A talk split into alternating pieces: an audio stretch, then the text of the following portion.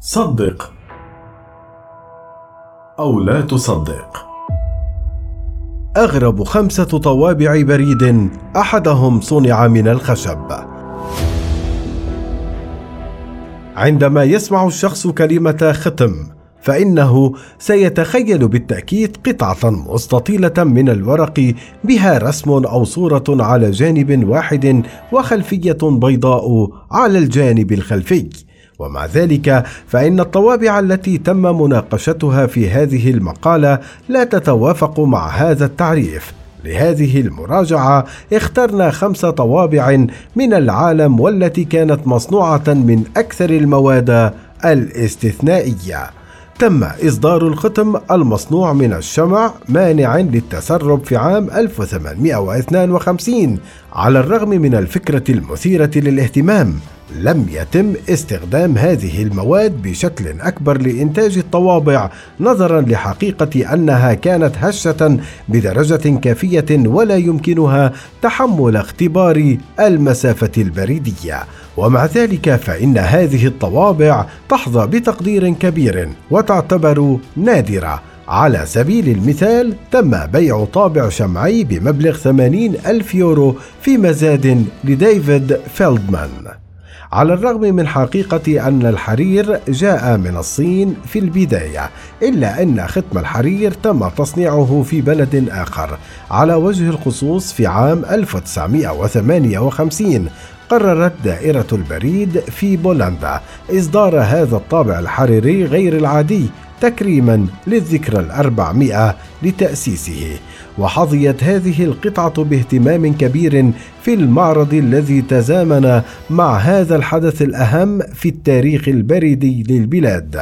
صدر في عام 1963 الطابع القماشي كرمز للتقدم في الصناعة الكيميائية في دي آر كتلة الطوابع مصنوعة من قماش صناعي بولي أميد ديديرون وطبعت بلونين. ومن المثير للاهتمام أنه بعد الإصدار مباشرة تم بيع جميع الطوابع من هذه السلسلة.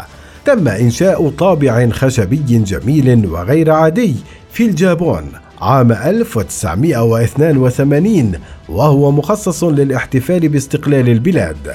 إنها تظهر المنظر الطبيعيه المحلية وتفردها لا يكمن فقط في حقيقة أن هذه سلسلة خشبية ولكن أيضا في حقيقة أن كل قطعة لها نمط فريد من الخشب. تم صنع طابع من الخزف الفيني بواسطة البريد النمساوي إنه يعرض نمط وردة فيينا الجميلة والخالدة.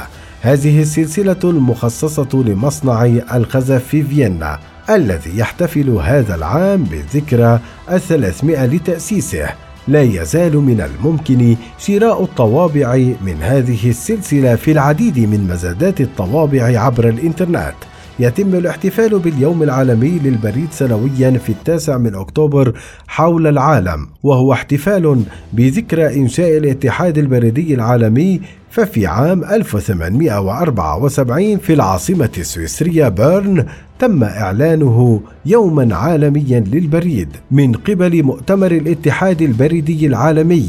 الذي عقد في طوكيو باليابان في عام 1969 وتشاركت الدول في جميع أنحاء العالم سنويا في هذا الاحتفال لتسليط الضوء على أهمية البريد وتستخدم المنشورات في العديد من البلدان الحدث لتقديم منتجات وخدمات بريدية جديدة أو الترويج لها.